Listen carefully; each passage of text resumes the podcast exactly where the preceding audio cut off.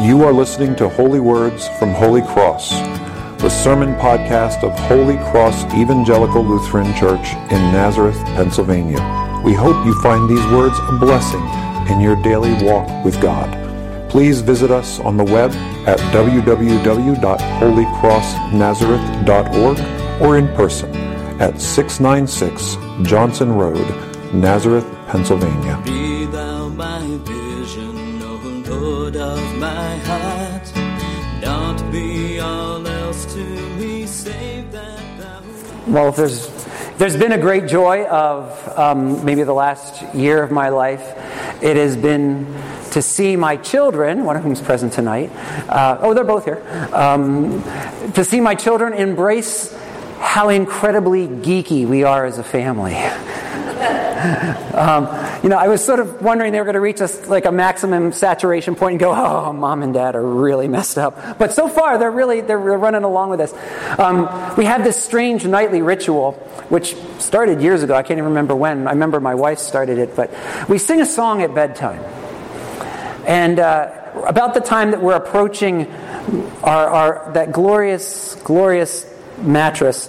Uh, my wife and I, want, my, usually my wife will start singing, It's the most wonderful time of the day.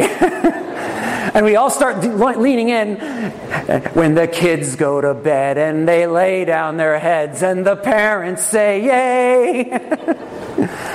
and my daughter added a line to that because, how's it go, Elizabeth? Oh, come on. All right, I'll sing it. Working all day. because they've been working all day, yes. Um, you reach the end, even in the best day, even in the best day, you reach the end of it and there's been some unexpected drama, something to help wear you out as time goes on. um, and that's the best days. The worst days can really, really wipe you out. And it was on one of those worst days that we believe David wrote this song. David was being slandered by the people he was destined to be king over. He was being run down by his own people, his name besmirched, his reputation thrown to the wolves. So he begins, as he does so many of his Psalms, on a note of entreaty to God Answer me when I call, O God, defender of my cause. You set me free when I'm hard pressed. Have mercy on me and hear my prayer. If you know the story of David, there's a long period of time when he's simply on the run. He even ends up being a mercenary in the enemy's army just to feed himself because the king has run him off after his battle with Goliath. Um, the king is jealous of him and runs him off. And he has to keep proving his loyalty over and over and over again, at one point by not killing King Saul when he has the opportunity. And in the middle of all that, he knows his name is being run down by the people he loves. So he asks, Answer me when I call, O God, defender of my cause. You set me free when I'm hard pressed. Have mercy on me and hear my prayer. Now, if you ever read the Psalms and get confused in them, I, I did when I first started reading them, oftentimes the voicing will shift from a human being speaking to God speaking. And that's exactly what happens in verse 2 of this psalm. You mortals, God says, how long will you dishonor my glory? How long will you worship dumb idols and run after false gods? And then David picks it up again. Because he sees his people sliding toward idolatry. Remember, King Saul's story will end with him going to the witch of Endor to raise the dead and get a prophecy, something explicitly forbidden by the law of God.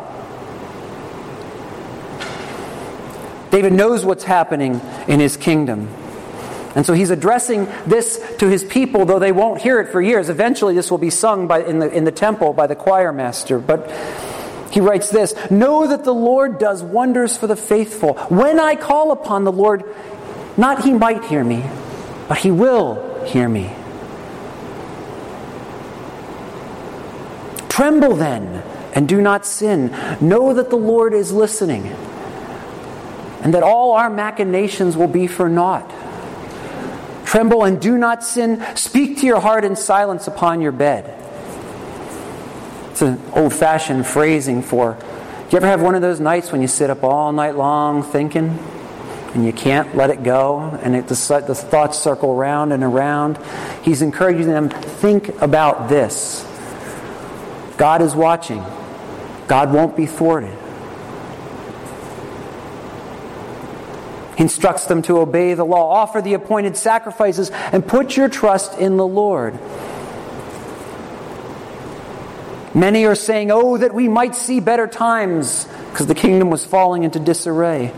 And here he brings up these, these words that you've heard so many times before that were first given to Aaron as the high priest to speak over the people of Israel. He echoes them again. You hear them at the end of worship. The Lord bless you and keep you. The Lord lift up his face and shine upon you. He says, Lift up the light of your countenance upon us, O Lord. When God looks at you in the Old Testament, when He lifts His face upon you, that is a beautiful and wonderful thing, and that's blessedness and holiness in heaven. And the worst possible thing that can happen would be for God to turn His face away from you and let you go your own way. David's imploring his people to not go their own way. Don't run like a lemming off the cliff. But then he turns, as not only he does, but St. Paul so often does at the end of this psalm. To speaking not to the people, but to God Himself. And he says to God, You have put gladness in my heart more than when grain and wine and oil increase. I lie down in peace. At once I fall asleep. For only you, Lord, make me dwell in safety. Can you imagine being on the run for your very life? The king has a death sentence out against you. You may be living on scraps in the enemy's camp. Maybe you're sleeping alone in this cavern, hiding out from the death squads that are seeking you out. And you can lie down and at once fall asleep. Not have one of those sleepless nights where you're tossing and turning and speaking to your heart in silence upon your bed.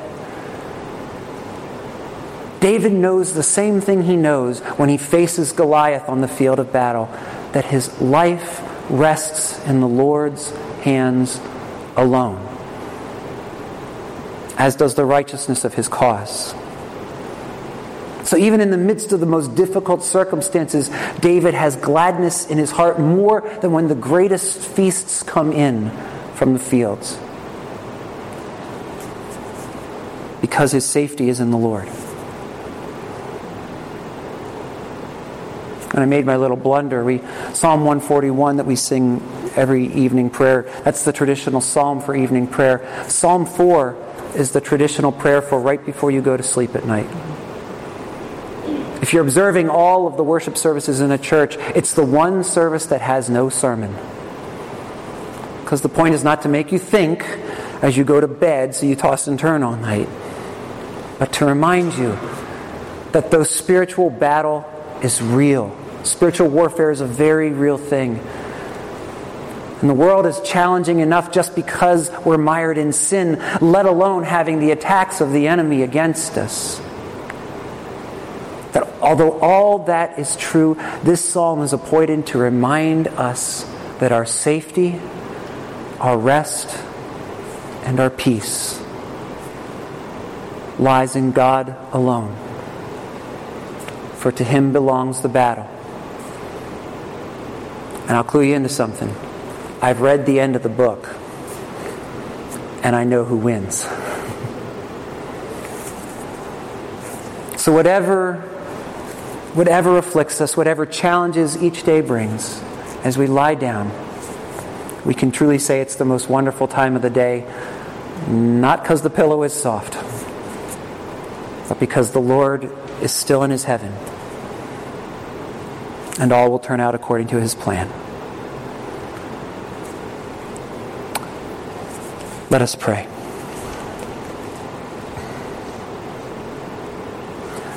Gracious Heavenly Father, thank you so much for these reassuring words of your servant David, that by your Holy Spirit you caused to be included in our scriptures.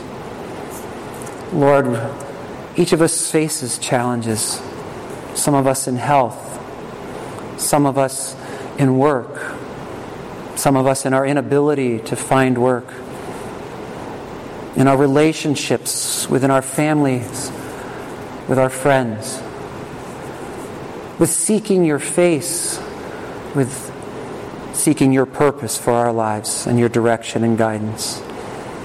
But Lord, whatever the battles of the day, we thank you that you have won the war and that what you have given us in Jesus Christ is greater and far more precious than any fatigue or affliction that the enemy could send at us.